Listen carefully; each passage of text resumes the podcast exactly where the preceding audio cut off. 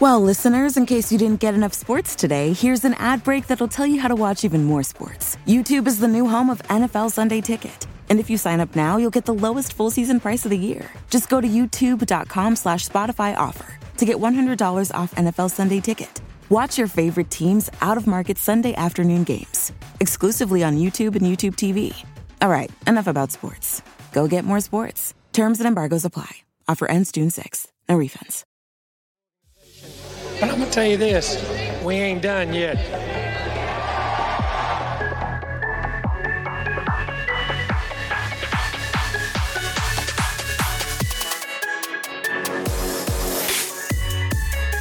Howdy, and welcome back to the Ineligibles podcast. I am Will Stone. He is Chase I'm Caldwell. Chase Caldwell. We have uh, new mics. We've got new uh, new webcams, uh, aka our phones. Um, new video, new overlay. Um, this podcast is just thriving in in its second year. Yeah, we've got a, a lot of updates in store for you um, this month, and I, I think this would be probably the premiere of those updates. Is uh, we now will be going live um, on Facebook, YouTube, maybe Instagram. I don't know. Can you go Instagram live? Um, we're still trying to figure so. out figure that out. Um, but we will we will be in your living room on the on the television tube um, anytime you you would like to watch us instead of just listening. So, uh, been in the works for quite some time. We we finally somewhat have it figured out. We'll we'll get there as we go. Hopefully, it'll improve as time goes on. Um, but yeah, welcome to the Ineligibles podcast. I just want everyone to appreciate if you're watching this video uh, in whatever uh, whatever platform you're using. Um, this overlay is sick. I mean, just absolutely baller overlay. Uh, for those of you that can't see it, that you're just listening on Apple Podcasts, we appreciate you just as much. But this this video overlay is just it's outstanding. We, we're using a, a new uh, a new streaming platform um, and Chase took to Photoshop and built out um, like boxes around our videos, like, like where the videos would show up. And it's got our names on it. It's got our logo everywhere, uh, social handle, uh, Pigskin Podcast Network logo, DraftKings logo with the promo code. It's got the title at the top. It's got our logo in the middle. It's just, it's just, It's just- freaking- It's, just cool. everything you would want in in a sports podcast. Got a little Yeah. banner scrolling across the bottom telling you to follow us on. Facebook.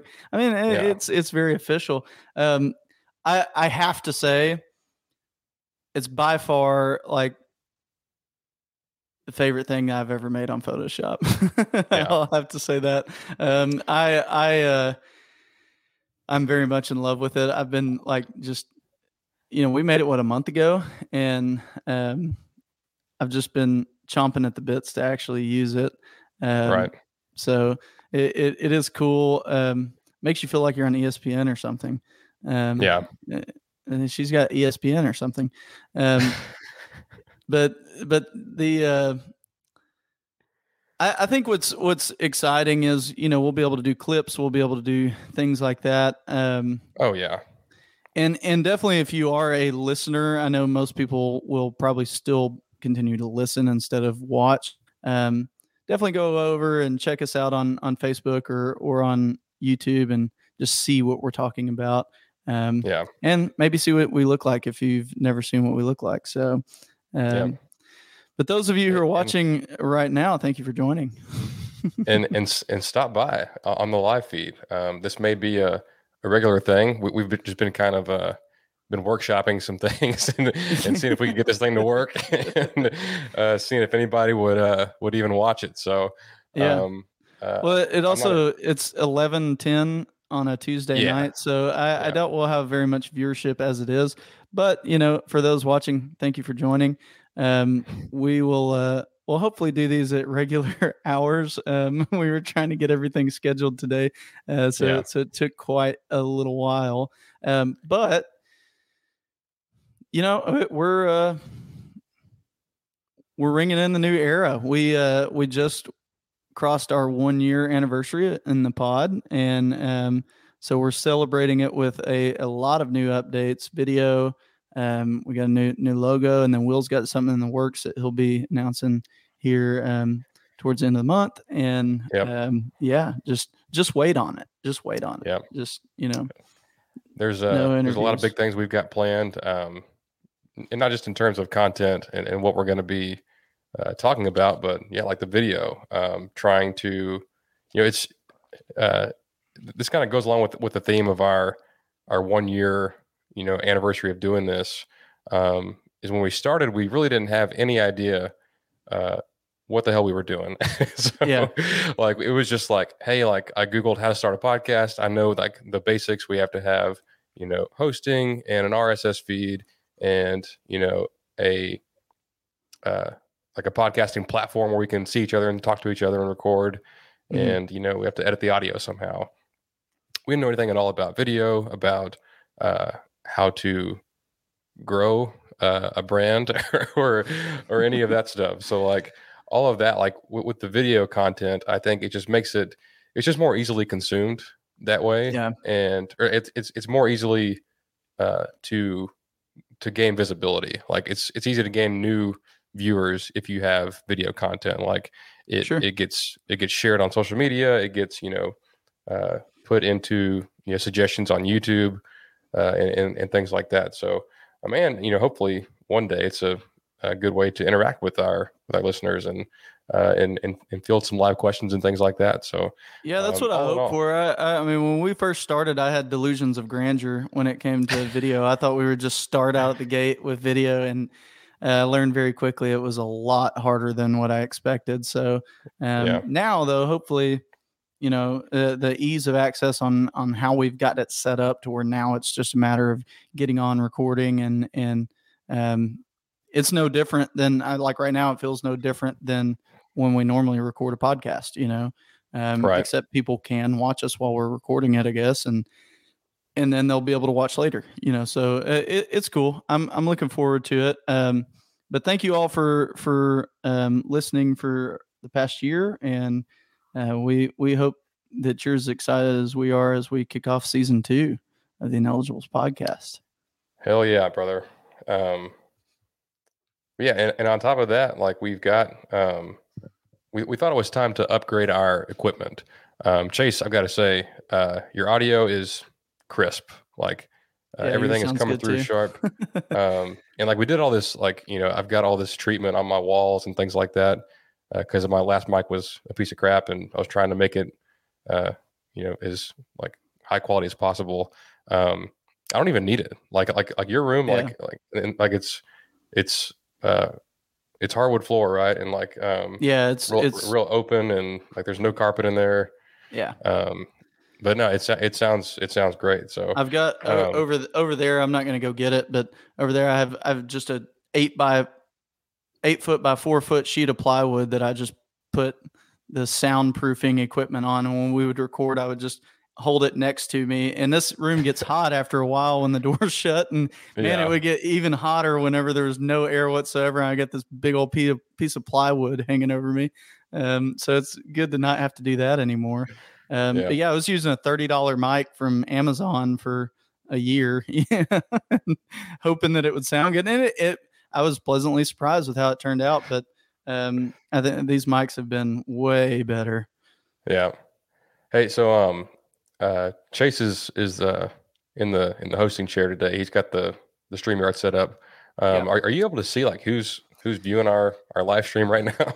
Uh, I can just see I can just see the live viewers and and to be perfectly honest with you, if y'all are commenting or oh wait, no, you know what? Um Lindsay uh Bobo, sorry if I m- mispronounced your name. She said, "Hey, Will, loving the setup." hey, Um, Lindsay, welcome in. Yeah, We appreciate uh, we appreciate your your viewership.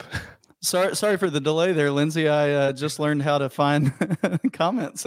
So, now we know. Will, can you see the comments panel over on the side?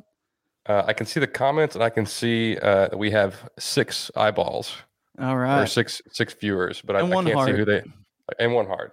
but I can't see I- who they are. it. So, hey, if you're if you're watching this right now, just drop a comment so we know who you are and we know who's watching. this. we'll figure out how to know who that is later on. Yeah, um, yeah. Well, let's get into the content. Uh, I know that's that's why they're here. It's been ten minutes Yeah. of us just jabberjawing. But, hey, I, I did have one thing in in in the in the year that we've been doing this. What was something like expected, like an unexpected, um, not like burden, but just like a like an obstacle that that we've hit that you may not have expected. ooh, that's a good one. You could have prepared me for that, Will. Um, Sorry, I, I've I've got mine. If, if, if that's okay. Yeah, you go ahead. and- Well, let me think because I got a couple. I think. So I've got two, and one I'm trying to focus on uh, during this episode. but my first one is uh, the schedule. Like, Mhm. uh, like, like as as grown adults and and married men, and you know, we're we're also well connected in our communities. Um, time it, it's hard to find time to do this Yeah, stuff sometimes, and like life happens, and uh, you know, things get in the way, and um, we, you know, one of our our goals for this summer is to really focus in and for the season when it gets here is to have a really set schedule hey these are the nights we record you know no if no if ands or buts like that's kind of our priority um, and even then like things are going to come up and we'll have to work around that but um, my second thing is uh, even after a year of doing this i still say the words like um and just like other like uh, uh, like, like other other filler other, words. other filler words i say them a ton and i'm trying to really cut down on that in in season two You know, uh, what I've learned. Well, there you go. I just I just said my filler word, which is you know. Um, I say it all the time. It bugs me to death. What I've learned though is um, you notice that about yourself more than other people notice. Uh, I never notice your filler words. I notice mine all the time. Every time I say it, I'm like, dang it, dang it, I said it Yeah. again. Dang it, I said it again. Um, also, Lindsay uh, wanted me, or she didn't want me to. She was correcting me. Thank you, Lindsay. Uh, she said, "Don't talk about it, be about it." Um, Be about so uh, thank you, Lindsay. Hi, Cameron, as well. Um, I would say the the schedule is definitely a um,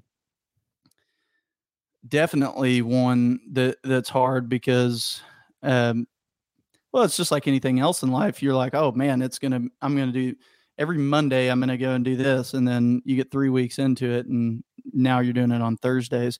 Um, and same with working out and stuff like that. I mean, you, you get Right. busy and things get to where they take priority over it, and and it's tough. But um, you know, at the end of the day, we've always done this for fun, and and um, we appreciate the people that still follow us whenever we do go on a hiatus for a little bit when life gets Yeah. in the way. But um, but that's what it's about, and I would say probably one of the one of the things that really um, an obstacle I didn't expect. Um, well, I mentioned earlier the video. I thought the video would be pretty easy. I had it set up to where you know I just had to load the the um, the audio file into the video that I had set up on YouTube, and I'm like, man, this is gonna be great. I'm just gonna do this every episode, but it would take Right. my computer like three or four hours to process it, and then it would take like two hours to post it on YouTube, and um, my computer would be just dead for the whole time. Like I couldn't use it for anything else. Used up all of my memory and everything. So I got Yeah. this computer that I'm now on for that reason. Like, okay, now we're going to be able to do video. Never really ported the video over. It it became its own monster in and of itself, trying to get that figured out, and and it eventually just fizzled. And I feel bad for like my grandparents were watching on on YouTube, and I think we did like three or four episodes, and then just quit. And I had to show them how to find it on Apple Podcasts because it just wasn't going to work. And um, but that that would be one. But I think I think alternatively to that is is the graphics. You know, I I really when we first started, I was like, hey, I'll do all the graphics if you'll do all the sound, you know, audio and everything. Um, but graphics take forever, you know, and and I had these delusions of grandeur that oh i'm going to create several have them ready to go in the pipeline and and all of that and it just didn't didn't work that way um Yeah. We that is something that that we've talked about we want to improve on this year um and and ultimately it comes from you know i'll try to put out some graphics as much as i can but we're going to really work on developing a an easier system to where you know every week when we post a podcast episode or whatever we have that that we can throw in there you know and right. and um so I think I think that's that's one that's an obstacle that I, I didn't see coming as well. Um, and and then lastly, which is kind of goes in hand in hand with the scheduling, is like holidays and stuff. You know, just oh yeah, just random times where, you know, for me, I'm I'm not thinking I'm going out of town next week. I need to let Will know I'm going out of town until it's like right at the end. Oh, hey, by the way, I'm going to be out of town next week oh well i'll be out of town the following week. Oh well then i'll be out right after that. I'm gonna be gone for three days and before you know it now we're like three weeks in and and we can't do any recording. And so um right. it goes back to schedule but uh, yeah I, th- I think that would be those would be mine for sure. Yeah. No i'm i'm right there with you. Um but yeah uh let's let's go and get into some content here. This this is a q&a episode but um the most you know the most topical thing is this Aggie baseball team. Yeah. And, you know, Chase, uh, uh, and and I'm kind of the same way. Like like like football is our bread and butter. Like that's what we care the most about. We follow it, you know, uh, uh, on a daily basis, and um, you know, basketball and baseball are, are kind of secondary. Like like if we're mm-hmm. if we're good, you know, we're engaged. If we're not good, we're like, yeah, like uh, you know, we we spend our time doing other things. But um, we, we, we were talking uh, uh, this afternoon before we were, were, getting ready to do this, and um, uh, you know, Chase has become a uh, Aggie basketball fan, like a big Aggie basketball fan and a big Aggie baseball fan, uh, thanks to thanks to A&M coach, basketball coach Buzz Williams, uh, and obviously A&M baseball coach Jim Schlossnagle, um, who has got this Aggie baseball team in the College World Series in his very first season. Yeah, you can see all of the the baseball and basketball memorabilia I've collected through the years. Um, never really. I mean, I I've always enjoyed all sports, just watching them. Um, but following them, whole different story. You know, yeah. I when I was a kid, I played soccer, and I had to choose between soccer and baseball. Well, I got hit like three or four times, and when we moved to kid pitch, and that was the end of my baseball career. Um, yeah. Soccer, I was a lot better at. So, um, I would, I, I still enjoy watching baseball games, but there's what 162 games in an MLB season. Like, I'm oh. not keeping up with that. No, you know, it's easy yeah. for me to keep up with 14 games in college football season, you know, or uh, yeah. 12 games technically, but 14 weeks. And um, so, yeah, that's uh, uh, baseball and basketball. That's why I never really have followed them, is because they just have so many games but yeah, I got way into basketball to where like I can't wait till basketball season comes back, you know, and and all of that. And then here I am just counting down the days till Friday to watch watch the Aggies play baseball again. And um, man, they've they've uh, they've really I, I'm I love watching them. They're fun. It, it's almost like watching um, like Johnny Manziel playing playing for A and M, and you're like, oh, don't worry, we'll we'll figure it out. You know, we all we yeah. win all of our games in the sixth and seventh inning, anyways, so no big deal. Who cares that we're down by ten or whatever it might yeah. be? And and and that's what that's what's been fun to me about it is is it's just like there's not like a I don't really I do I do sweat the games quite a bit, but oh, not yeah. not near to the degree that I I um once did, you know. Um, but well, and like um, I've always followed college baseball closer than the MLB because there are less games and like you know, especially when you get to the SEC, like every team is good. Like every t- like every weekend's a battle to you know uh, try to like like keep jockeying for position. You know, in your division, um, try to get your way to you know like you, you want to be uh, a host for a regional. You want to be you know a national seed to host a super. Uh, should you make it that far? So um, yeah, it's always a battle. I mean, if you look at just look at the College World Series this year, half the teams, four out of the eight, are from the SEC West. It's it's absurd, and like like Vanderbilt's down. Uh, Florida was a little bit down this year. South Carolina's down. Like uh, Mississippi State won the championship last year, didn't make the conference tournament this year because they were so bad. Like it's yeah. it, it's brutal, and it it just it just goes to show what what what, what Schloss has done. Like last year's Aggie baseball team was probably and no offense to the folks on that team, but it's probably the worst we've had in in, in decades. Like it was, uh, like they were 13th or or last in the conference. Uh, did not make the uh, conference tournament game, so no postseason uh, of any kind. Um, uh, led to the uh, the the the firing or letting go of Rob Childress, who'd been there for forever, um, and then we go and get uh, Schlossnagle from TCU, who has been the perennial thorn in our side. Uh, they've beaten us, you know, knocked us out of the postseason five of the last ten years. Um, mm-hmm. And all he does is go out and hire the best staff in college baseball, um, elite assistants. You know, brings in just uh, an insane amount of of transfers. Like like any like anywhere he can upgrade the roster, he went out and did it. And you know, that's that's life in college sports with the one year transfer. Like you don't have to sit. You can go. You know, uh, I think Jack Moss was a freshman last year at Arizona State. Uh, now he's a sophomore for us and leads our team in batting average. You know, like, yeah. um, and and Dylan Rock, like he was from UTSA. Same with Jordan Thompson. Like like half of our, or more than half of our lineup, I think, is is, is from transfers, um, as well as you know most of our pitching. Um, but even early in the year, it seemed like, you know, this team could probably hit pretty well couldn't pitch very well, and like they're probably going to lose a lot of games, you know, 14-6 and and things like that. But um, you know, honestly, they, they really turned things around, uh, you know, halfway through the year, and I think they won their last like seven series in the SEC.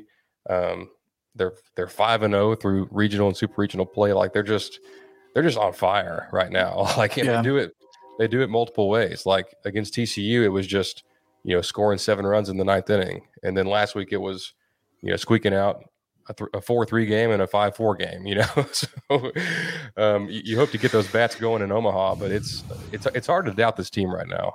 Yeah, it really is, and um, that's what's exciting to me because uh, it's more exciting than it is scary. But um, we're faced with really two primary things that that um, normally I think I, I would be concerned with. I'm not as concerned, but um, you know, in our our grouping that we have, um, it's us, OU, the Longhorns of Texas University, and um, Notre Dame. Well, that sets itself up for for two different scenarios. Number one, um,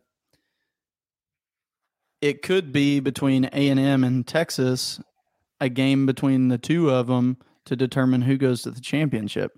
That would be a game of the century, uh, really, which which I'm excited for. I would love for that to happen. You know. Oh hell yeah! Um, but that's high stakes. If if we win, we got bragging rights forever. If they win, they have bragging rights forever, and and so that's that's some high stakes there. Um, the the second scenario is well, Notre Dame has the opportunity to prevent us from going to the championship in the third of three uh, very important uh, men's men's sports. Um, so that would not be good. I, so, I, I, thought about the football, I forgot about the basketball. but I yeah, but I look at it more of like finally we can get our you know we can get our revenge on them um, yeah. more so than I do like oh I'm worried that they're gonna yeah. prevent us from going into it. But it's possible. I mean, all things are possible in, in sports. So yeah, we'll see. But and, um, yeah, and then, right off, and then right off the bat, you get Oklahoma, who is yeah. like I think they won the Big Twelve tournament, but you know that's an old rival. Um, they're they're playing just as good as anybody else right now. Um, you know, in in series like this, so uh, I've always been confused about how how the College World Series works until I finally sat down and looked at the schedule. But um, like each side, you know, there's two sets of four teams. There's our side and there's the other side. Um, and it works like a regional does. Like it's double elimination, um, and it's just like most college baseball rosters are not going to be deep enough to play, you know, four or five games and be uh, successful. Um, mm-hmm. Like th- this this first game is is is just absolutely huge, um, and it's it's at 1 p.m. on Friday. So, you know, if you're working from home, you know, make sure you got your TV on and you got your laptop in your lap on your couch and uh, you're you're watching it that way because that's definitely what I'm, I'm, gonna be doing. But um, you know, if if they can get past this game, and, and Oklahoma has a, a pretty good ace from what I understand, so Um, it may be a pitching battle. Um, uh, and I was thinking about this earlier. I, I just realized that there's a gap between like we play Friday, and then win or lose, we won't play again until Sunday. So that gives you some flexibility with your your your your bullpen. Like like like like throw everybody you have to to, to get a win. Mm-hmm. like yeah. if if if someone struggles for just a little bit, like pull them and, and, put in. You know, you got four or five pretty good arms in the bullpen. Like I, I think you pull out all the stops to to get this first win and then go from there and then hopefully, yeah, you know, I agree. It, would be it'd be pretty fun. Yeah, I, I, don't know who I want more. Do I want Texas or do I want Notre Dame in that second I, game? They're they're of equivalent manner to me at this point. So equivalent hatred. yeah, I I would love either one of them. So the good news is we're gonna get either one of them. so yeah, um, yeah. It, will it'll be good. So if we win or um, lose, I mean, if, if you lose, you're playing one of them to send them home. Right. Exactly. So, um, either way, it's gonna be fun. I'm looking yeah. forward to it. That's for sure. Um, yeah, I'm pumped. Let Let's get into the uh, meat and potatoes of the uh, the podcast episode here. We're kicking off season two with a Q and A episode. So, um, let's dive into it. Where where, where you want to start? I did have one one quick note on the on the baseball team, real quick. Um, okay.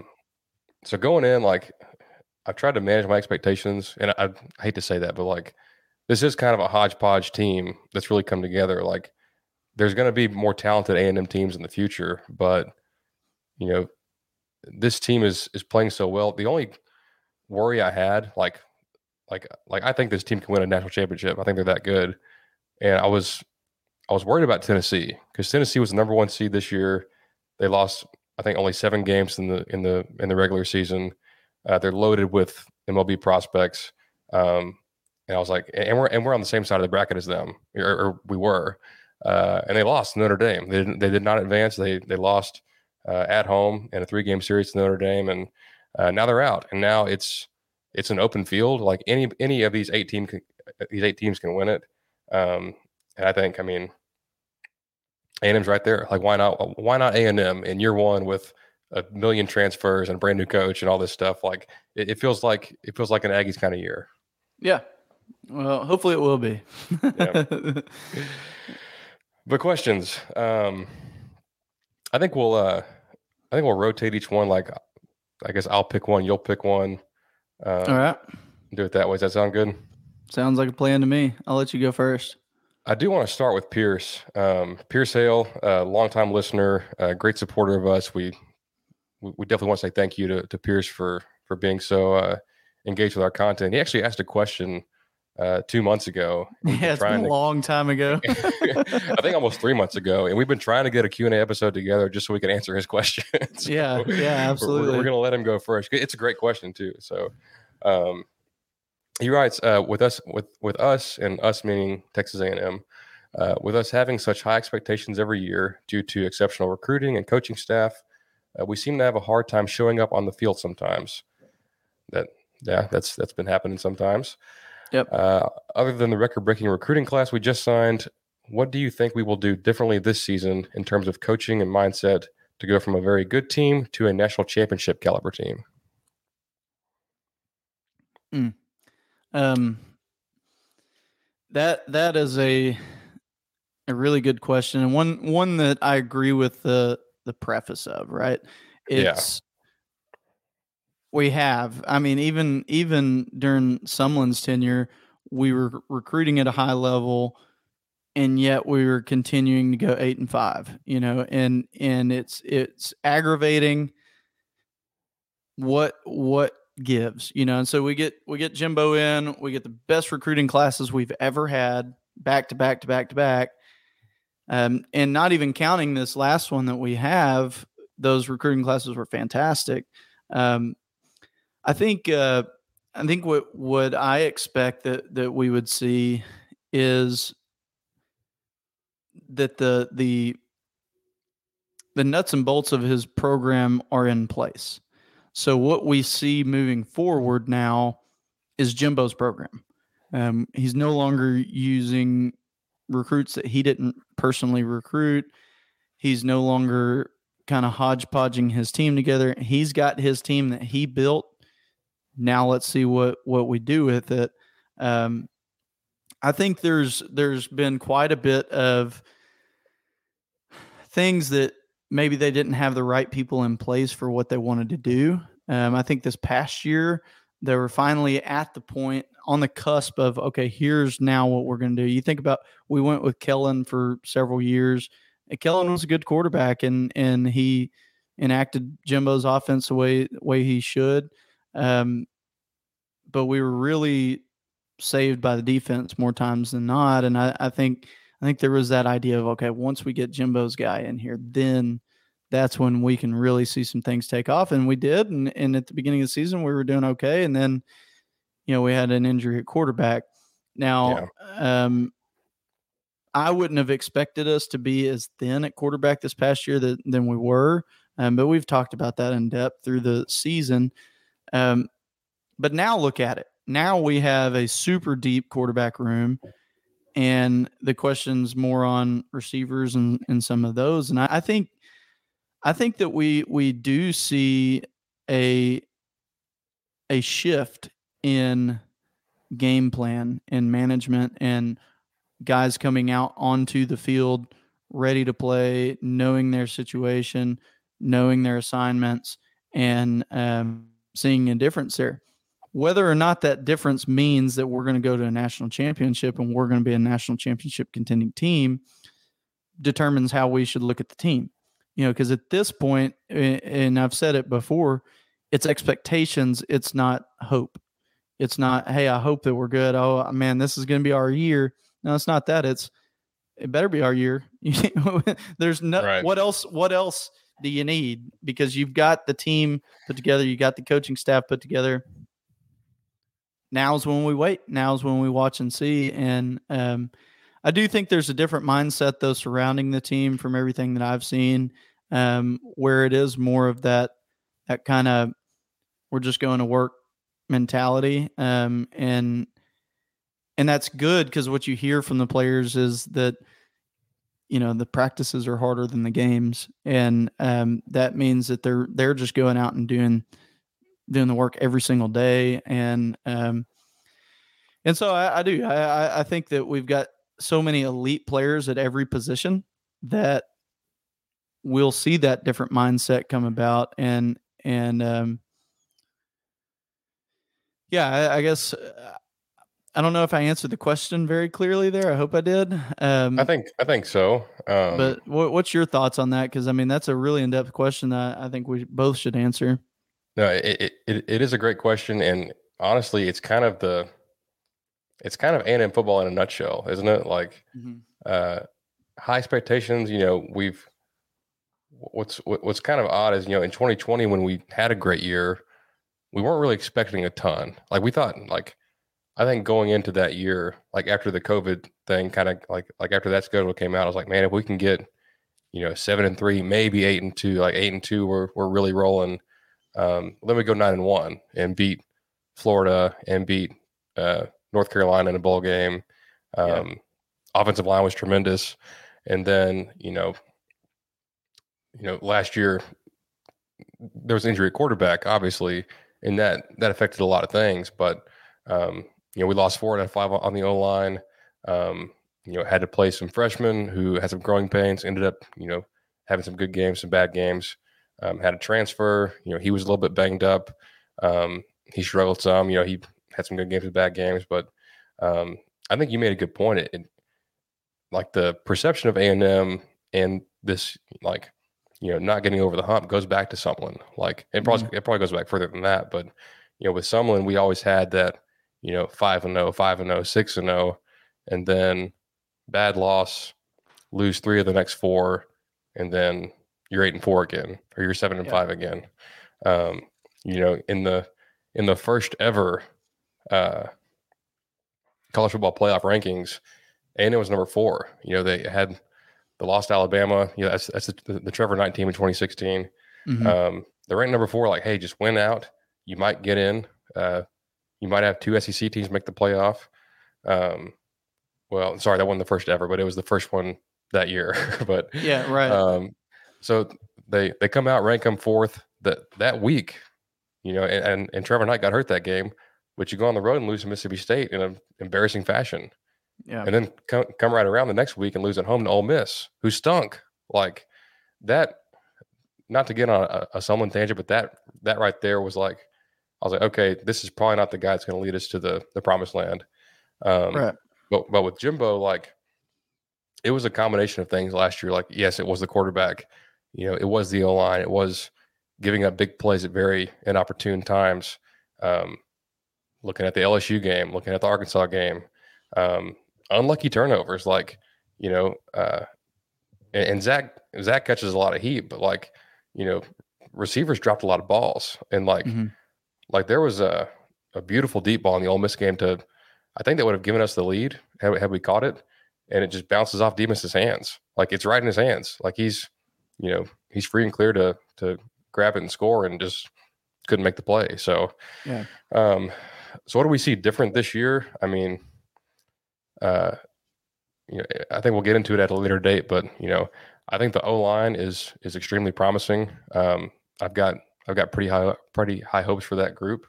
Um, the quarterback floor is double what it was last year. Like, and not just because uh, that Calzada was that bad of a player, but you know he was all we had. He was playing hurt by the end of the year. Had a bum shoulder and a bum knee. Uh, we didn't block for him, and the and the, and the receivers didn't catch his passes. So, Yeah. um, all that said, I think a lot of those things are going to be different. I don't know how much improved they're going to be, but um, that gives me hope. From you know, maybe this isn't a a championship caliber team yet, but I think it will be in, in very short order. Uh, I, I I agree with you there, and I, I think that this question segues to the next question that we have here. Um, so I'm just going to go ahead and read it so that we can kind of continue that that trajectory. Uh, but how would you respond to naysayers who say that we look good on paper, but haven't proven much on the field, uh, at least enough to be, you know, a a uh, top ten team? So yeah, uh, it's it's real similar. It's real similar to the last question. Um, you know, you know, we did go, you know, we did go eight and four last year with with several, you know, close games uh, uh, in those losses. Um, we also lost, you know, four stars on the defensive line. Lost our uh, leading tackler. You know, we lost um, lost Leon. We lost Leon O'Neal, the the the Mhm. heart of the defense. Um, you know, we lost uh, Jalen Wydermyer, um, Kenyon Green, Isaiah Spiller. Um, you know, it's it's it's not unreasonable for people to think that we may not be top ten, but you know, w- when it comes to rankings, like is is is X Y Z a top ten team? Um, to to to prove to me that they're not, like you got to tell me who's going in front of them. You know, like like we did our top fifteen, you know, a few months back, and you know, who are you going to put there? I mean, Yeah, if- well, hey, hey, actually, I'm gonna pause your thought right there because I'm gonna read. I'm, and I, in fact, let's see if it can. Yeah, there we go. We have a live question here from from Christopher Dan Rowland. Why is A and M worse than Baylor, Oh, and why will Baylor have more than A more wins than A and M this year? And that just goes back to Uh. our, our preseason top 15. I think I have Baylor three or four. Um, Baylor's a, a a stupid good football team. I think that that they're gonna really contend for for the Big Twelve, and um, I, I'm very impressed with Baylor. Uh, like like Baylor from the sideline, but but to answer your question, why why were they going to have more wins? Um, well, they're in the Big Twelve, so um, no, I'm just kidding. I'm just kidding. Thanks, thanks, Chris, for tuning in. I appreciate it. Hey, hey, Um, hey, Chris.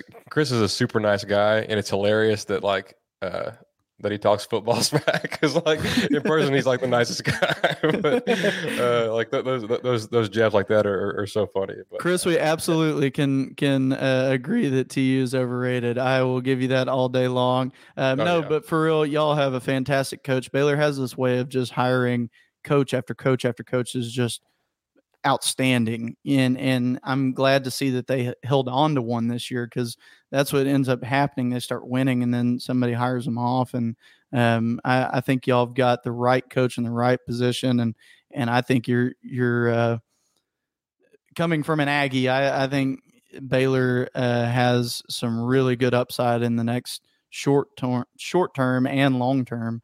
Um, if if I were to look at a, a team in the Big Twelve, that I'm like, man, I I've got faith in that team. It's Baylor. Um, there's Yeah. no doubt about that. Hey, Um, hey, hey, hey, hey, uh, Chris. Um, he, he said it was his first episode, so uh, thank you for stopping by. But Absolutely. also, Thank you.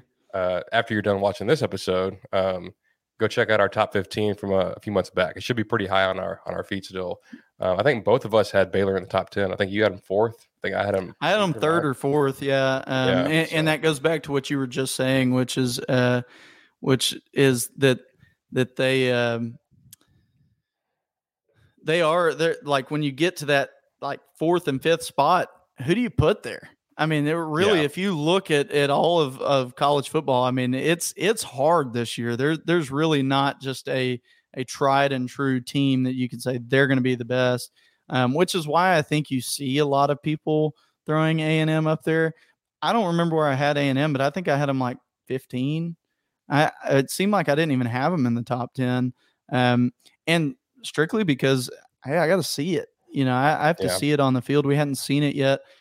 I know because I'm so close to the program that I know like what we have going, the recruiting classes that we have stacked, and going back to it, you know, what we look like on paper. I know what we look like on paper, and paper would tell you, hey, we're we're a top ten team, but we got to see that, and and we haven't yet. Where I think uh, uh, to to say like what what am I hopeful for, and what would I say in response to those people? Well, I would say that a lot of our holes that we've had over the last year or two, we've filled. You know, our big hole last year was quarterback, and and we got a, a stacked quarterback room now. Um, the question again is going to be receivers. Can receivers Yeah. pull it out? And there's another thing. We had a lot of questions there, and the people that we have at receiver now, I think that we're going to have a much better receiving corps uh, this year, and and I think that that will. It's one of those that I kind of feel like every year there's about this time of year you have a a position that is like your big question mark, your big worry, and then by the end of the year it's it's one of your strengths. I wouldn't be surprised if if the receivers are one of those this year, especially yeah. with the quarterbacks that are throwing to them. You know. Yeah, that's that's exactly what happened with the O line in 2020. Like Mhm. they were they were pretty bad in 2019 and like caught a lot of criticism and like like hey, this may be the worst unit on the on the whole team. Like if if if they can be average, we could have a good year. And they were great. They were you know uh, a finalist for the Joe Moore Award. So, um, but yeah, like like to to answer the question in a short in a short you know long story short, um, if someone says hey like uh, I'm a naysayer your team hasn't proven much on the field. Why should they be top ten? You know, I- I'd say like that's that's fair. Um, I'm putting a lot of stock into what I do know about the team. Like we lost four D linemen. Uh, the D line could could be better than it was last year. I know it's crazy, but um, so just from from what I saw in the in the spring game from some guys we hadn't seen, like there, there- there's there's some guys there that are gonna you know keep that from being a like a, a steep drop off, if a drop off at all. Um, sure. I like the O line. I like uh, I like the defense. I love the secondary. Secondary Oh, is I'm I'm all about the defense. filthy. Yeah. What it comes down to is uh, can the quarterback execute, whoever it is, and what's the receiver tight end situation look like? Because uh, that's another question in here. We may get to it here in a minute, but you know, you could have th- three or four freshmen out there uh, in terms of receivers and tight ends, which is worrisome. But you know, if they're that if they're that talented and, and athletic, um, you know, by the end of the year, it, it could be it could, it could be a positive. Well, and and if you look at the history of of some of the um, position groups that we've had, we'll have a guy like Christian Kirk come in and set the world on fire. Well, if you if you look at our paper, you know us on paper, um, we got like three or four of those, and so Yeah. is it possible for them in this day and age in college football to come out their freshman year and really shine? Absolutely. We need it to happen because we say that every year and it never happens and and so i definitely would say i'll go on record and say right now if our receiving crew is the way it same a year from now as it is right now i will definitely be hoping that we have some sort of change up there because um, it's just been too stagnant and and but we'll see. I, i'm hopeful on that because i do know what we've got out there and I I think we might have had some things in the way that are no longer in the way, if that makes sense. Yeah. Um, so, well, well, let's let's move on um, because you know here we are, forty five minutes in. Um, do we want to? Uh, we've kind of grouped a lot of these questions into um, their various topics, and and we've got several that that are um, surrounding NIL. Um, we've got we've got several that are about um, expectations for the team uh, this coming year, which we kind of have touched on here. But um, hey, uh, what do you want to? I've, I've got one for NIL to start us off. Um, okay, it comes from uh, our good friend Hayden Garland. Uh, Hayden mm-hmm. asks, uh, "Why is Saban such a huge bitch?" you got you got any ideas? uh, I don't. Uh, I'm at a loss for words. Um, it, it's uh, I don't know. I was very shocked at, at Saban's whole deal, and we talked about that in our our episode yeah. there. But um, yeah, just how that whole saga has has gone on is is strange to me. Um, and it started as being one of those things. I hope Saban, you know, he's not griping. He's he's giving you a threat to all of college football. It started out that way, and that's yeah. what I thought it was. But after the stunt he pulled on that, it it really has come off very whiny and and problematic. And I, I'm not really sure. It's it, it may just be that he's he's at the end of his rope and he may not be here much longer, you know, in, in the college football world. And NIL might be the the nail in his coffin to say, you know what, I'm the greatest of all time. I need to just move on, you know, and yeah. and we'll see if if that happens. But um yeah. and I know I think I think Grant asked us for like an update on uh like of course like this story like it was exciting when it came out because it was you know something it was content in May which we don't ever get but yeah. at this point like people people keep trying to perpetuate it and like just keep dragging it up and dragging it up and like just let it die. Like it's over yeah. with. Like let's just get back to football. But there was people in the media this week that were like oh like A&M tried to uh, get the SEC to to to punish Saban and and this that and the other. And you know like who who cares? I mean, like, well, like, we probably did. I mean, I'm sure we uh, did you know, if if you get in a car wreck with somebody and it's your fault, are they going to sue you? Probably. You yeah. know, is it because they're a terrible human being? No, they just, you know, that you did wrong. You hit them, so they're going to sue you because that's what they have to do. So, um, I'm sure we did. I'm, I'm not even going to rebuke that because I'm, I'm sure it, it, in the back channels that's going on. But you're right; they're just trying to perpetuate that whole thing and just keep it going. And it's kind of tired at this point. I mean, we had fun with it for the short term. Yeah, let's move on.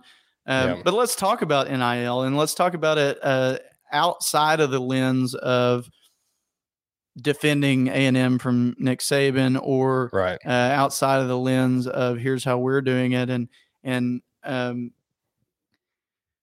and so one of the questions here is, uh, well, there's there's several, but um, I, I like Hayden's other question, the follow up to to the uh, Saban question, which is how do we fix NIL and keep college ball from being a pay for play? I think we have to have some sort of standardized rule as it pertains to NIL. Um, yeah. it, all these states, states, you know, having their um, ties to it and all that has has really kind of made it to where. Um, do I like that we're in the in the driver's seat and that you know we're really benefiting from it? Yes, I would be lying if I told you I, I didn't. Um, does that mean it's good for college football in the long term? No. I mean it's no different than before there were scholarship limits. It's no different than you know the the professional sports before they had you know limits on what they could pay their athletes. And so uh, I I think that we do need to make it to where it's standardized, um, and and it's just yeah. not yet. You know. Yeah, like it's just it's so it's so new. Like like this just uh, you know came into existence last summer. It, it, hasn't even been a year yet that NIL's even been a thing that was legal. Mm-hmm. Um, and it's just it's so unregulated and different across the board. And I typically I typically oppose regulation in uh, in most markets, but um, you know this is you know there needs to be. I think you're right, and I think mm-hmm. uh, Jimbo said it. I think Saban said it. Like there needs to be some sort of just like standardized rules. Like, hey, here's what the rules are. Um, here's what you can do. Here's what you can't do. You know, and and everything's the same in every state because that's that's that's where you get into it. Like in California, you know, high school kids can can benefit off NIL, and mm. and and college colleges, Tennessee, uh, can can set up deals for them and and pay them, and they can make money before they even get to college. Yeah. Um, and it's just you know there's when chris chris has a good question down here about that you know will does the ncaa have have the um the balls or, or just would they would they go out and, the and gumption. put a rule out there like that? I, I don't know that they i don't know that they would right now. I mean they they're yeah. they're so because well because here's what it really comes down to is the ncaa has their their uh, pretty boys that they've always taken care of you know and and so okay you can cheat because you're one of ours you can cheat just not as much you know like yeah. like just keep it on the down low and if you start to get on our nerves we're going to come after you. And and it's always been that way. Well now if they come out with a rule and they just make it across the board here's what's going to happen. Do, does that hurt their their people you know? And right. and so the people in their ear half of them want them to do this and half of them want to do the other. And and in my opinion it's great. I love that it's just it's just the ncaa is in shambles because of it because they don't know yeah. how to how to handle it and um but i think no matter where you stand across the board um like like um josh pate said said this for for jimbo and, and saban on the jimbo saban deal was that they're really saying the same thing you know they're both saying that there should be standardized deals and it's because Saban is feeling like he's threatened because you know everybody else is paying p- players legally now, and he can't get away with paying them under the table. And and he might try, but everybody's gonna be like, why would I do it under the table if I could do it, you know, and and over the table? Um, so like he's got a problem with it, but even Jimbo, who's benefiting from it, he's got a problem with it because he's like, man, I'm doing everything right, and y'all are still yelling at me. Like, what what am I supposed to do? You know, where where am I supposed to go? And um, and I, I think for all of college football, it'd be good. But I mean, we knew that this was Pandora's box. We're going to open Pandora's box here with NIL, and yeah. the rich are going to get richer. I mean, that, that's just that's just the way that it goes in in um in the way that we have it set up. Because I mean, you might be the best player ever, and you go to a you know Texas State University, are are you going to make as much money at Texas State University as you would at Notre Dame? No, yeah. you won't. I mean, you, you don't have the the recognition. You're not on everybody's television screens. So of course there's going to be some of that. So, you know, well, how like, do you fix it? There, I don't think anybody yeah. knows how to fix it ultimately. Yeah. Well, in in terms of the NCAA, uh, you know, I've got I've got two things I want to say about that. Mm-hmm. Um, one is it's a much larger topic for a different day, but um, I don't know if if major college football is going to be tied to the NCAA or the NCAA for much longer. Um, yeah. There's long been, you know, murmurs that the big schools would just like split off and be like, just give the NCAA the finger and be like, we're tired of you ruling over us. We're going to go do our own thing. Mm-hmm. You guys can still manage like tennis and swimming and baseball, whatever else. Um, it, it's not, you know, it's not a certainty, but that's something that could happen. The other yeah. thing is, I think the NCAA is scared to to implement any rules because uh, the Supreme Court just like dunked on them last summer, and uh, it, it, it happened around the time we started our show, so we didn't really have time to like cover that and really dig into it. But um, there was a uh, a case that made to the Supreme Court against the NCAA that uh, that ruled in favor of uh, not the NCAA against them. It was 9-0. Like every Supreme Court justice who they can't agree on anything, they all agreed, hey, your business model is illegal. like you're trying yeah. to uh, cap what you uh, pay your employees, and but you don't call them employees; they're students. Um, but you guys make billions and they don't, they make a scholarship. Um, so, so like the like, like the wording of the case was different. Like they couldn't just like overhaul the entire you know thing, but they were like, I think the Supreme Court pretty much said if somebody brings a case to like you know smack this down and and change the laws, like we're probably going to hear it and we're probably going to side with them. So um, it's just it's just different. And then and, and then Brittany's got a good point. Like like what if they uh, implement a, a salary cap in FBS, mm-hmm. um, which is you know it's so I think what the NCAA can't do is they can't say, "Hey, everyone has to be paid the same." Like that's where it gets into you know antitrust, you know, right. territory or whatever else. Um, but if you put a cap on it, you know that like it either have to be a really high cap, uh, and like either way you do it, the small schools are going to get screwed. That's just that's just the way it is. But like, mm-hmm. say if the cap was like thirty million dollars, you know, um, just pull that number randomly. Like I haven't heard that anywhere else before. No idea where that came from. but so like for example, like Tennessee, you know, they're spending eight million on a quarterback, allegedly. Um, so now you know that's that's how they decided to allocate their resources. They're like, hey, we want the best quarterback. We don't want anybody else getting him. We're going to spend, you know, a lot of our resources on that player. Well, that you know, that sets off another chain of events to where you know Alabama and A and M were like, okay, we can't have that guy. We have to go buy another quarterback. And like Tennessee is like, okay, we got a quarterback, but we can't spend eight million on a you know defensive tackle. you know, like yeah. we've got to learn how to allocate our resources properly. And I think to sum up my my thoughts on the whole matter is, uh, in economics, there's a thing called uh, equilibrium, and I think we just have to wait on the market to even itself out because right now, you know, quarterbacks are getting eight mil, receivers are getting three mil. You know, people are getting Lamborghinis and Aston Martins and whatever else down in Austin. Um, I think eventually the people that are fronting that money are going to realize uh, my ROI sucks on this deal, mm-hmm. and the the values are going to come way down, in, in my opinion.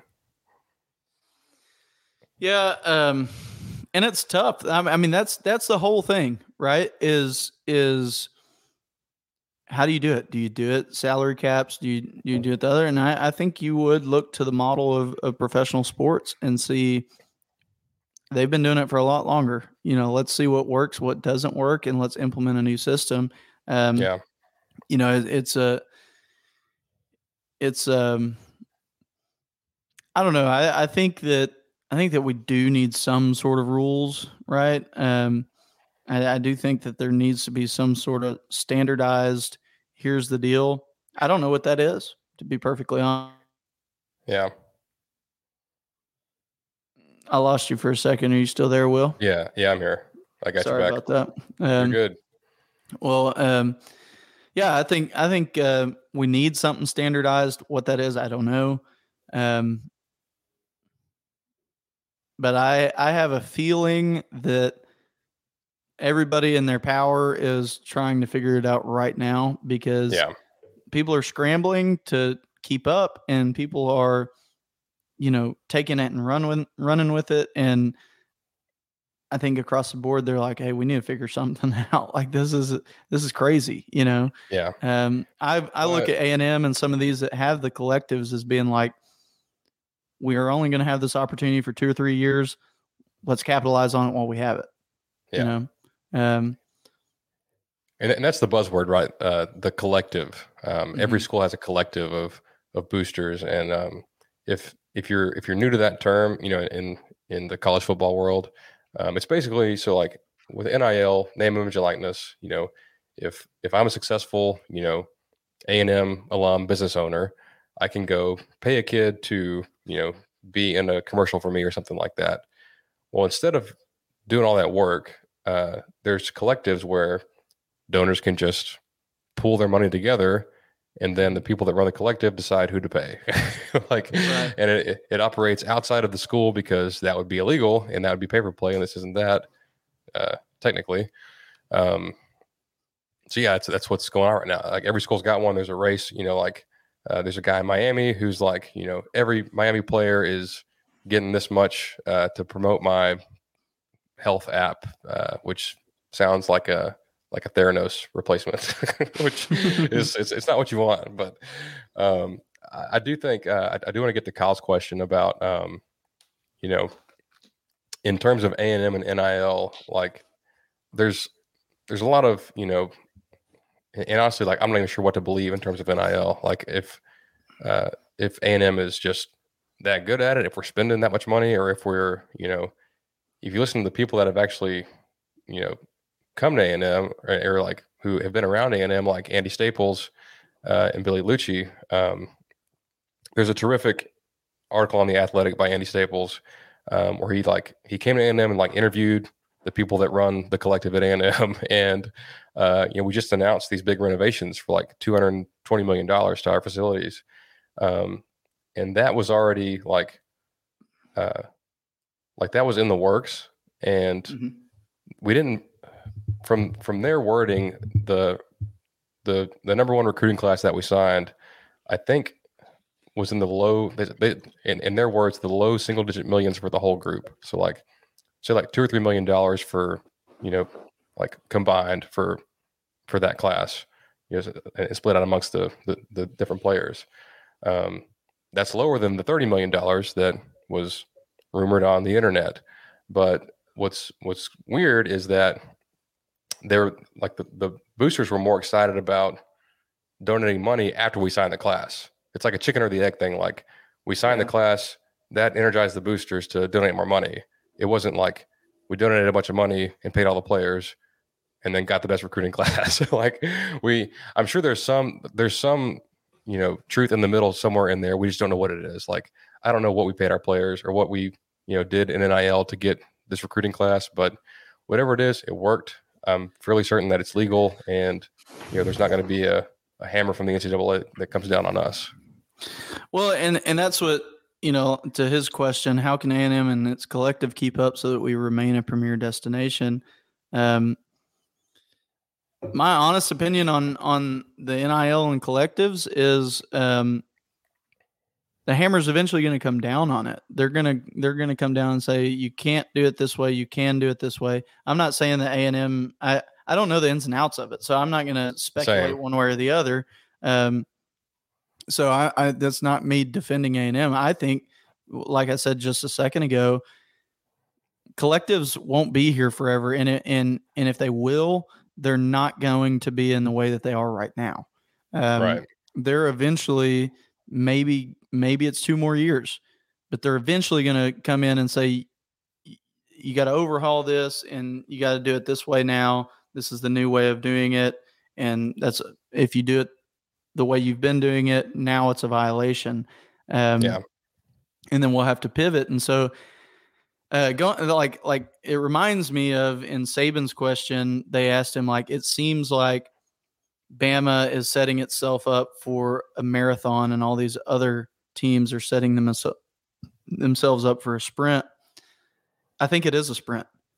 Yeah. I think I think it's do it while you can you know, yeah. get as much as you possibly can out of it for now because it's not going to be here very long.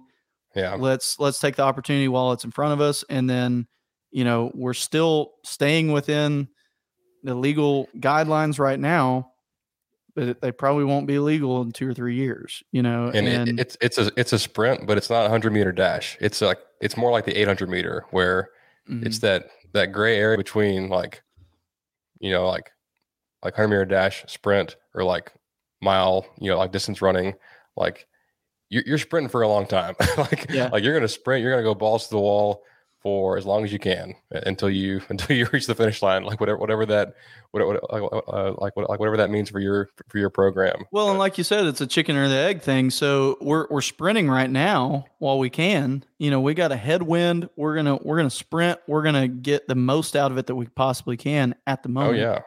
And what's that going to do? That's going to set us up to where, yeah, maybe it's two or three years from now that they change it. And now it becomes, you know, you have to do it this way or that way. And we have to do it differently. We can't raise as much money as we had in the past. We can't pay out as much money as we had in the past, whatever it might be.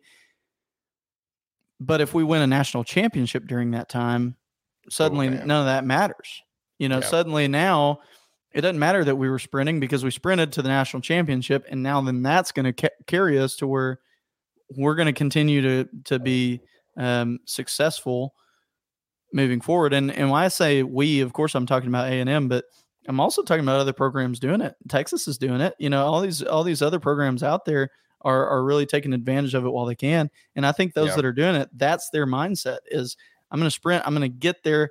If we win that national championship, then once this goes away, well, now we're not we're not recruiting on the premise of hey, we got the best collective out there. We're recruiting on the premise of we won a national championship last year. You want to come play for us? You know, Right. and and that that carries a lot of weight in and of itself. So um, Yeah. that's my Well, and, like- viewpoint on on the collectives at least. Yeah, and, and and like the last thing I'll say about that from the from the A and M you know point of things, like how do we, you know, continue to like to to, to remain a premier destination? Um, if you listen to to Billy Liucci on TexAgs Radio, um, you know he's concerned that we're not doing enough in terms of NIL. Which, you know, if you, if you say that to a, a person in the national media, they're gonna look at you like you got three heads. Like like Yeah. A&M's killing it in, in NIL, aren't they? Like I don't know. Maybe we are. Maybe we're not. Like maybe maybe we need to be more more prepared. And like like maybe I think Tennessee's probably doing the best right now. Like they went from you know signing classes in the twenties to you know they got the like one of the top quarterbacks. They're in on it with several players in the top 100, and you know. Um, I, I know that the class that we just signed probably isn't able to be replicated, but so I think similar ones are. Like you know, Georgia and Bama are consistent are consistently in the in the 300 point range, you know, on on the 24 seven uh, composite. So um, I think that's where we need to be. I think it's, it's where we will continue to be, you know, until uh, as long as as long as Jimbo's here. But I um, I do have a question for you, Chase. okay. Are you ready for the NBA champs to be crowned? Join the finals with action with the DraftKings Sportsbook, an official sports betting partner of the NBA. Get this new customers can make any $5 NBA bet and get $150 in free bets instantly. If you're looking to turn another small bet into a big payday during the NBA finals, you can do that with a DraftKings same game parlay. This NBA season, a customer placed a $5 same game parlay and won over $5,000. Can you believe that? I can't. They bet $5, they won 5000 using these NBA parlays. So you can go to DraftKings Sportsbook, you can create your own parlay, you can combine multiple bets, you know, which team's going to win, who's going to make the most threes, uh, the total rebounds, all that stuff. Tie all that together. If you hit on all of them, you know, you have a shot at an even bigger payout. So download the DraftKings Sportsbook app now. Use promo code TPPN. Make any $5 bet during the NBA Finals and get $150 in free bets instantly. That's promo code TPPN only at DraftKings Sportsbook, an official sports betting partner of the NBA. Minimum age and eligibility restrictions apply. See show notes for details. I'm gonna have to think on that question and get back to you. Um, I don't think I'll, I'll be able to answer that tonight. The question is, are you Um, ready? Yeah, the question is, uh, the answer is TPPN, is what it is. Yeah, um, right. Well, um, let's let's let's ask. Uh, yeah, yeah, I'm I'm with Brittany here. That was a very good ad read. Um, let's ask some of the more fun ones. What are your thoughts on on the new uh, tailgating renovations in in Aggie Park? So I, I was hoping that you had more on this because I, I've looked into it and like I, I understand the the concept. Um, so like to shed some light on this, uh, you know, over over the last decade, we've typically tailgated in Spence Park, which is no longer. It's now Aggie now Park. Aggie Park. Yeah. Yeah, uh, which I loved. Like we were always right there um, by the entrance to the stadium, um, top tier location. Uh, you know, we got to see the band uh, march in, all that kind of stuff. Team was was coming by. We'd always wave to the opposing team's bus.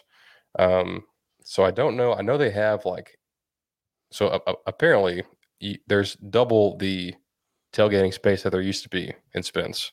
Um, I guess they they cleared a bunch of stuff out or like trees or whatnot, but apparently there's a lot more room than there used to be in terms of tailgating, um, which is which is cool. Um, uh, I know there's there's a big there's a big lake in there now or something like that.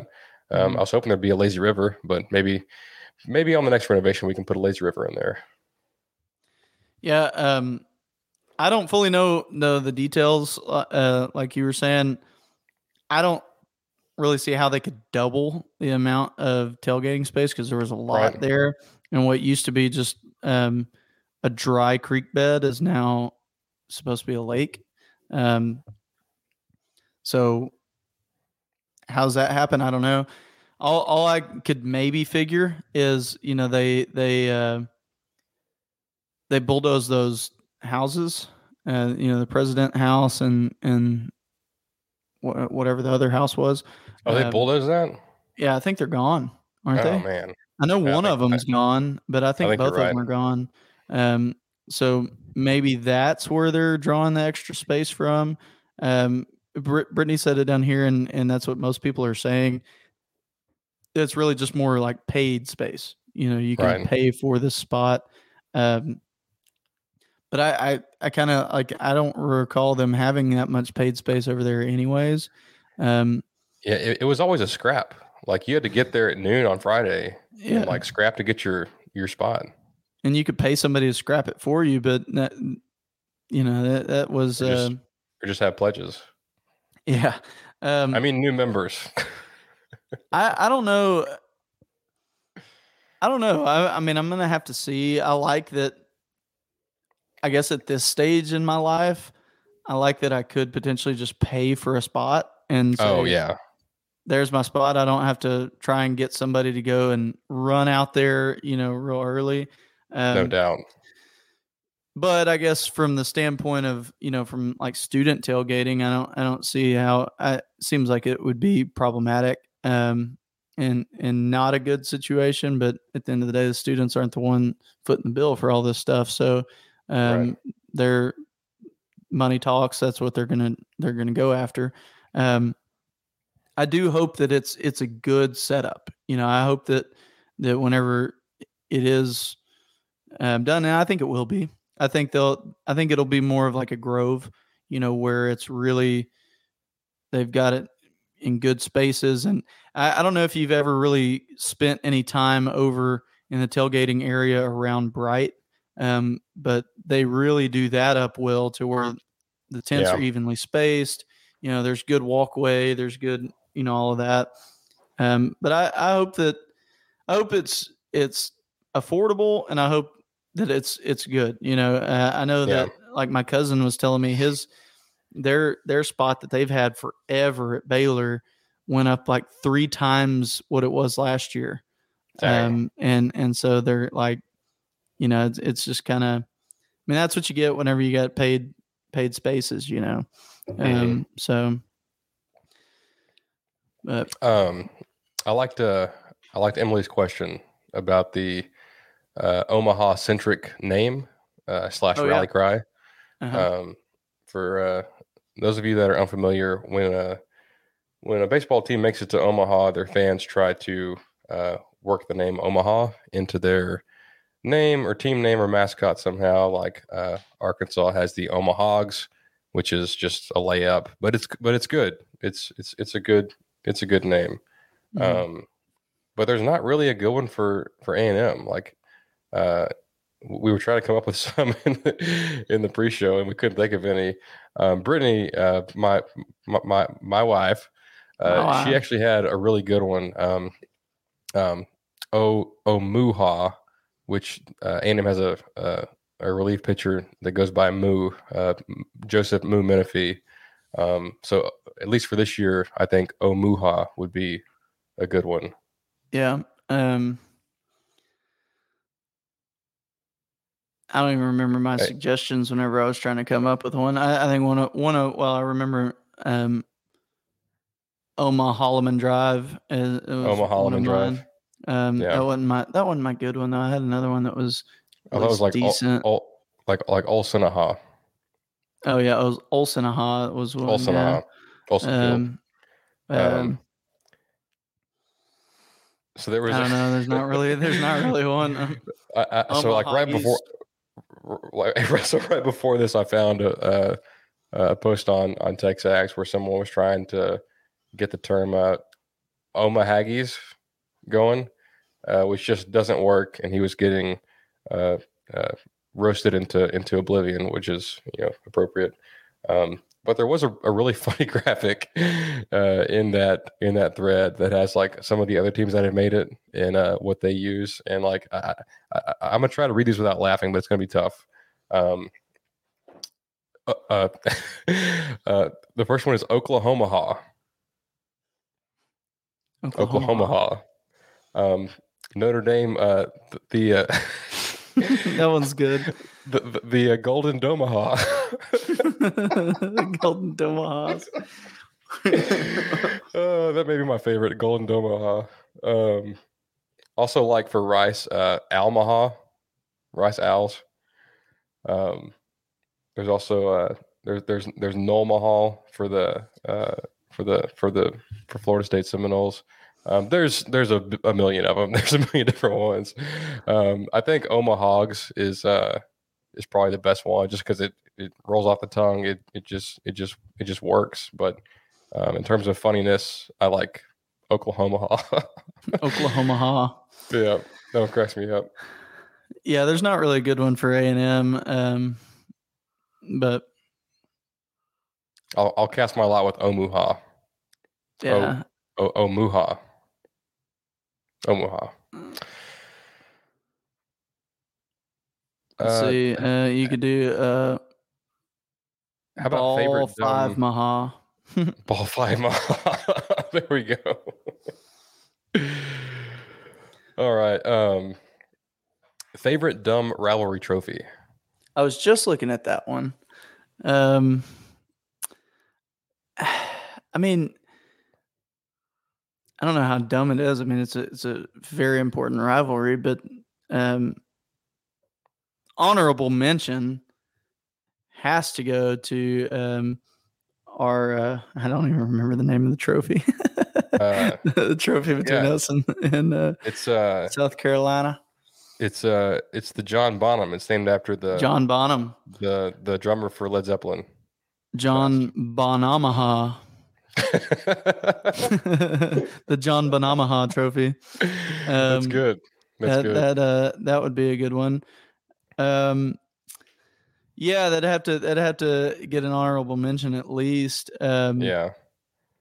I'm trying to find so like in in the Big Ten, like every team that plays each other has a, a trophy associated with it. And there's one that's like a bucket or something. I'm trying to find that one. It's a rusty bucket, isn't it? The old Oaken, yeah, the old Oaken bucket. Here it is. This is Indiana and Purdue in-state rivalry. This is actually a good Yeah. one. Um, I like the. this is from Wikipedia, not co- not to be confused with the War of the Oaken bucket. That's something different. Uh, this is the old Oaken bucket. Um, is as weird as these are, they are fun. Like you know, it, it's cool that that that whole conference has just like a million trophies. Like there's like an axe in one of them. I think that's like uh, not Purdue, Wisconsin, Wisconsin, Minnesota. I think Mhm. uh, I like that one. Um, best name, hands down, is the Floyd of Rosedale. Um, that I is, uh, disagree with that. you don't like the Floyd of Rosedale? No, I, I think the butt bowl is better whenever Baylor and Texas Tech play because it's literally B U T T. Uh, the butt bowl, you can't beat that. Yeah, Um, I think we lost Chris, but that, that that'd be a great one for him. but the butt bowl. Um, there, there's a there's the iron skillet uh, between TCU and SMU that's kind of funny. yeah, Um, but there's one that has a, a uh, there's one that has Abe Lincoln's hat. Which one is that one? I don't know. Mm. I'll tell you one I don't like is the the LSU Arkansas one. It's just like the states. oh, it's just like a uh, like the states together. together. Yeah. yeah. Oh, so here it dumb. is. Here it is. The Land of Lincoln Trophy. Illinois versus Northwestern. It it literally is like Abraham Lincoln's hat. Like his The stovepipe. Land hat. of Lincoln Trophy. yeah, it, it's uh it's goofy. Illinois Um, versus Northwestern, a game that no one ever watches. Yeah. Uh, oh, here's one that I've never heard of before: Iowa versus Minnesota. Yeah. Oh, that's the one you were just talking about, Floyd of Yeah, the- Rosedale. the, Floyd of Rosedale. It's it's a cool name, but it's just a pig. Yeah, it's It's a bron- prize it's like a hog. bronze pig. I'll be. I don't. I guess. I guess he's named Floyd. The, the pig is Floyd. beats the heck out of me. Um, yeah, there's some weird ones. I'm sitting here scrolling through some that are um, quite odd. I think Here's the a- best one. I think the best trophy is the is the axe. The axe. The axe is cool, and plus they write all the. I think they write all the years and scores on there whenever, whenever they win. That's uh, that's Minnesota and Wisconsin. Well, here's one I was completely unaware about, but um, did you know that Oregon and Oregon State, whenever they play, they play for a platypus trophy? Really, Yeah, it's literally just a platypus. is that because if you combine their mascots, you get a platypus? The- That's the ducks. actually, yeah, that's what it said. The duck and the beaver. the ducks and the beaver. That was actually going to be my joke as well, and and sure enough, here it is. That's that's where that came about. Interesting. nice. Um, We're so smart. yeah. What else we got? Any other Q and A's? Um, I'm trying to find some of the funny ones. Um, I know. Uh, well, I guess there's a football one we could probably hit real quick. Um, this is from from Brittany as well. But biggest biggest blowout loss and uh and closest game this year for A and M. I guess sorry, like not biggest blowout loss. Like like like who do we blow out and beat by the most points this year? Hmm. I've got a strong opinion on this one. Go for yours first, because I, I want to kind of think on it. It's it's easily going to be UMass. Um, yeah. I, I- I know that we have, you know, like UMass is a a D one like a D one FBS school, um, and Sam Houston is not, who we also play, but UMass just sucks. I mean, like they're they're bad at everything, just across the board. Their offense is bad, their defense is bad. Uh, Sam Houston would probably beat them, uh, you know, on a, on a neutral site, and maybe even at maybe even at UMass. um, but also, I think Sam Houston's our first game. Like, hey, we're still ironing out the kinks. You know, we play UMass in November. We've got everything rocking and rolling. Like, we're going to beat them by like seventy to zero Yeah. or, or Um, sixty nine to zero, maybe. Hopefully. Hmm. Uh, I'll I'll do an SEC one. I could see us blowing out South Carolina this year. Um, Yeah, yeah, and just really taking that Bonham Trophy back to the Alamo, Ala, Alamo Maha, Alahamaho. the Alamo Maha. Remember the Yeah, Alamo Maha. That would work for both us and Texas. Um, Closest didn't loss. hang on? Didn't uh, and this may be what you, what you were talking about, but didn't uh, isn't the the James Bonham Trophy about some guy that was at the Alamo? Yeah, he he went to South Carolina, got kicked out of South Carolina Yeah. um, for for something. So then he went to Texas and fought in the Revolution, um, and so it's housed at the Alamo. It's not one that they actually like trade back and forth. It's just was Oh, made made to signify that. Um, you know, Texas people they're like, oh, the Alamo, yeah. Um, I don't know who our closest loss would be because, um, you know, the layup would be Alabama. I don't know that we'll lose to Alabama necessarily, but um, Well, I think, course they're going to be the layup. Layup. I think I think I'll go instead. I'll, I'll kind of pivot and say our hardest game. Um, I'm going to go with Arkansas. okay, because that was a uh, a second question I had. I think I think it was one of Jordan's questions, um, and we talked about it before. But like, who's the the second toughest game on on the schedule? And like, obviously, like like like Bama's still Bama. It's going to be the hardest game for sure. But once you get past that, like, there's a bunch of teams kind of, you know, all in that same tier. Yeah. And honestly, like, and we'll talk about schedule in the future, but a lot of the tougher teams, A&M plays at home. Like they play Mhm. LSU at home, they play Florida at home, uh, they play uh, Ole Miss at home, Arkansas's neutral site. Um, Miami, Appalachian State. Miami's at home, yeah. Um, if I had to pick, I think I might go Mississippi State. Um, I think They're always a hard one for They're one always reason hard. or It's- it's- another. it's in Starkville. It'll probably be at 11 a.m. They're going to have those cowbells, you know, in, in full force. Mhm. Um, yeah, and plus, like I, I think they're going to have a pretty solid year. But Yeah. um, I, I- think either, man, if you're asking me today, I think either either Arkansas or, or Mississippi State. Which Mhm. you know, I'm pretty sure those three games, Arkansas, Mississippi State, and Bama are all are all in a row. They are. You're right about that. I'm looking at it right now. Um, yeah, that'll be that'll be a stretch there. Um, yeah, no doubt. yeah. Um. Well, uh, there was one more question that I saw that I wanted to say. Oh, from Chance. Chance says, if you had to become a fan of an Oklahoma college, which one would it be, and why is it Oklahoma State? Um, well, the answer to why is it Oklahoma State is a very easy one. At least it is for me. Um, well, it's AGR. yeah. Well, really, I was I was just gonna say it's a land grant university, so you know it's based in agriculture. So there you go. That's my Yeah. answer. Um, it's where their extension service is through. So Right. there you are. Um, no, but uh, I think I think um, Oklahoma State's a, a good school. Um, Yeah, no, I- like I, I know he's he's joking about why is it Oklahoma State, but um, yeah, I'm picking them. Like I'm not picking OU. I'm not picking, you know, Oklahoma Panhandle State University, um, or, or Tulsa. Uh, I'm picking I'm picking Stillwater. I'm picking Oklahoma State. I'm picking the Pokes. Um, it seems I haven't been. Uh, uh, I, I know Brittany's been at least once, but it just seems like a really fun college town. Like mhm. um, I don't want to go to college in Tulsa or or Norman or whatever town uh, Oklahoma Panhandle State University is in.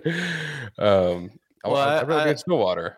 I I would actually, if I was to actually answer it honestly, um, and not just go with what he said, I would go with uh, Murray State College, not to be con- confused with Murray State University. Um, That that is confusing. Often confused by by people, but uh, Murray State, yeah, in Tishomingo, Oklahoma, Yeah, I might go great to I football might, team. I might go to Oral Roberts there in Tulsa. Oral Roberts, yeah. Um, well, uh, Jordan, welcome. You got a question for us? Oh wait, have we read your question yet? No, we haven't. Let's read Jordan's question since he's on here with us. Um, Like the twelve thirty a.m. commitment. I like yeah, who, who's who's your pick at quarterback right now? If you had to say, Okay, so there's a, a couple questions in here. So I'm just picking the starter. yeah, just Who if I you had think? to choose today, who do you think would Okay. give us the best shot this season? Okay, so let's hang on. Who do I think gives us the best shot, or who do I think starts? Who who do you think gives us the best shot for the season? Um, it's really tough, and you can make a case for all three. Um, Mhm. I think if you went Weigman, I think you, you know, you get a couple of warm up games early on, and then you get a you know pretty good opponent, Miami. You play him at home to get him ramped up, but he is still a freshman. You know, freshmen are prone to turnovers and uh, misreads and things like that. Mhm. Um, yeah, I'm, I'm I'd be between you know King and and Max Johnson. Uh, I I think King's going to start. I think if you know if our if our goal was just to get ten wins and and nothing more, uh, I'd probably say Max. Uh, I think I think he has the highest floor. I think the other two have higher ceilings. If if if that Yeah. makes sense, but yeah, it makes perfect um, sense. Because he's not he's not turnover prone. Um, he had a pretty good you know touchdown to uh, uh, interception ratio last last year at LSU behind a, a really bad O line and a non-existent running game. Um, so he's he's a safe pick. Like he's he's going to make the right decisions. Uh, he's going to get you in the right play. Um, he's pretty accurate, but um, in terms of like that, you know, that next gear, that that playmaker, you know, that that kind of college football star. Uh, I think either King or Weigman can give you that, and I, I'm I'm hoping I'm hoping King steps up because it's it's his third year. You know, he he does have so much ability. Um, you know, and not just his speed, but like his like he's he's a smart quarterback. Like he knows his offense. Um, you know, hopefully, whoever the quarterback is, they should have some pretty good some pretty good protection and guys blocking for him and, and, and a pretty good running game to lean on. So, yeah. Um, that, that's kind of a long winded answer, but I I think I would go with Max if I wanted to get to ten wins at least. I, I would agree with that. That's what like I was sure. going to say. Um, if if King doesn't win, do you think he transfers? I think after the season, yeah. I don't think that's what I was say. I don't think yeah. he would do it at the beginning of the season. I think I think he saw last year what happened, what could happen, you know, yeah. and and he would be next guy up if that's the case. So no matter right. what, I I think no matter who wins the job, King would be number two, and and if it's not him, um, but I I have a feeling that we'll probably end up. I don't know. Actually, I can't say that because um, they're. It's just like you said. Um, Max Johnson has the highest floor. You know, he can go out there and win us 10 games right now. But the other two, long term, have a much higher ceiling. And um, I wouldn't be surprised if we see it Max Johnson and Weigman, second guy up to to get some reps, and then Max moves on at the end of this year, and and we got Weigman. and at that point King transfers. But um, and I also wouldn't be surprised if King goes in there and and he he uh, really does something. But um, you know, um, I think I think what everybody's wanting to say is. Weigman is is the guy. That's what I was gonna say. You know, that's, that's, what everybody what wants to say. say, but we're, we're like you don't want to be laughed out of the room to say that. I mean, truly, like, who do I want to see starting? Weigman. Yep. Is it going to happen? I, I, don't know. I don't. I don't think so. But in in every in every you know you know quarterback competition that we've ever had, I, I try to not pick sides. I'm just like, hey, I want the best player to start. You know, like whoever the coach feels is best, let's ride with them. But this is the one time where I'm like, man, I really want Weigman to start. Like, yeah, like if he's going to take his lumps, let him take his lumps. Like he's going to be a superstar one day. Like mm-hmm. he's he's the Bryce Young, the Deshaun Watson. Like he's he's that damn good. And you know, even if he's not right out of the gate, uh, just just, just give him the ball. just, yeah. just just just let him go out there and figure it out because he's going to be a lot better uh, in game twelve than he will in game one. For sure, for sure. Well, um, we are an hour and a half into this podcast, and it is twelve forty-five almost at night. Um, so yep. maybe it's about time we start putting a bow on it, and maybe maybe we'll just come back and do it, do a second Q and A again. Oh yeah, um, just to finish out some of these because we got a lot more of them here. Um, and I know, I know you could go all night, and I could too. Um, oh yeah, but but it's been fun uh, doing our our first live um, broadcast of, of the Ineligibles podcast. Yeah. No, it it was fun. Uh, uh, seems like we it seems like we we we reached we achieved the goal we intended. We reached new listeners. Um, yeah. Uh, uh, Chris had never listened to our show. Now now he may he may be a a loyal subscriber. Um, yeah, he may he may listen to our, our Big Twelve episode later down the road. You know? which is which is coming later, but um, but yeah, this was a lot of fun, uh, and I think I'm pretty sure this this live stream video will like stick around after we finish. I think it I just like stays on Facebook. Mm-hmm. Um, but yeah, there's. Uh, for, I think first of all, thank you guys for sending in questions. Um, these are our favorite episodes, bar none. By um, far. Uh, you know, like, like, we love the football questions. We really love the the goofy, silly questions, um, and talk about the about, about Golden Domaha and things like that. Um, and really just like like listener engagement is is is what really you know makes us you know keep coming back to this and and keep doing it. But um, I, I did have one one I wanted to get to uh, because he was the first one to comment on my Facebook. Uh, it's uh, Alante Brooks. oh yeah, one of my best friends. Um, he uh, hates Alabama. he he hates them a lot, and uh, since we get to play them every year, he's always like, "Hey, is this year that A&M beats them? Is this year that they knock them off? You know, in Tuscaloosa?" And we did beat them last year, but we you know had some other stumbles that uh, kind of took away the the overall goal. Um, but his question is: uh, Is it realistic to expect uh, Jimbo and A&M to knock off Alabama in Tuscaloosa this year? If not this year, when should it be expected? I think it absolutely is. Um, and and and when should it be expected? I expect it this year.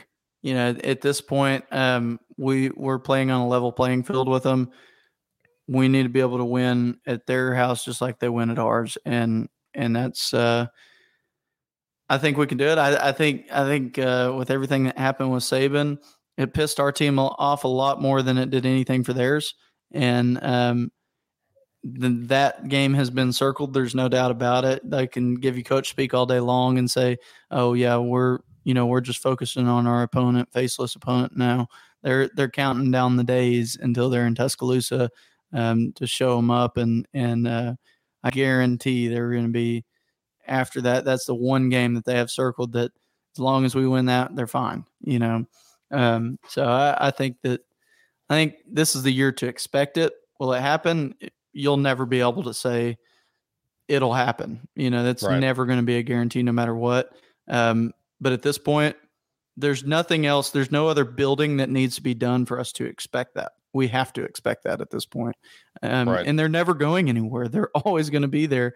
So, you know, at some point, we have to get to the point that we expected uh, if we want to get to the point that we're playing for national championships. So I think yeah. I think it, it's expected, and um, I hope that I hope that we do win. I, I hope it's a I hope this is a year because I, I think uh, the tools are in place. Let's see how we end up, you yeah. know, using them. I think, I think my answer. Well, I, I don't want to be wishy washy because uh, I think it's realistic that we go and beat them this year in in in their home stadium.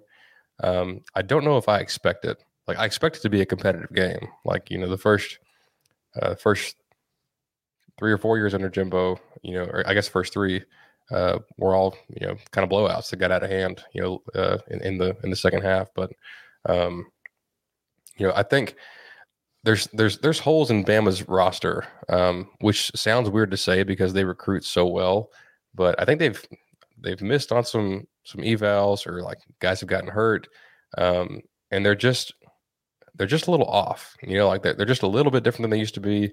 So you know, for this year, you know, I, I can't say that I expect to beat them. I expect us to have a you know close competitive football game and it is realistic that we could beat them.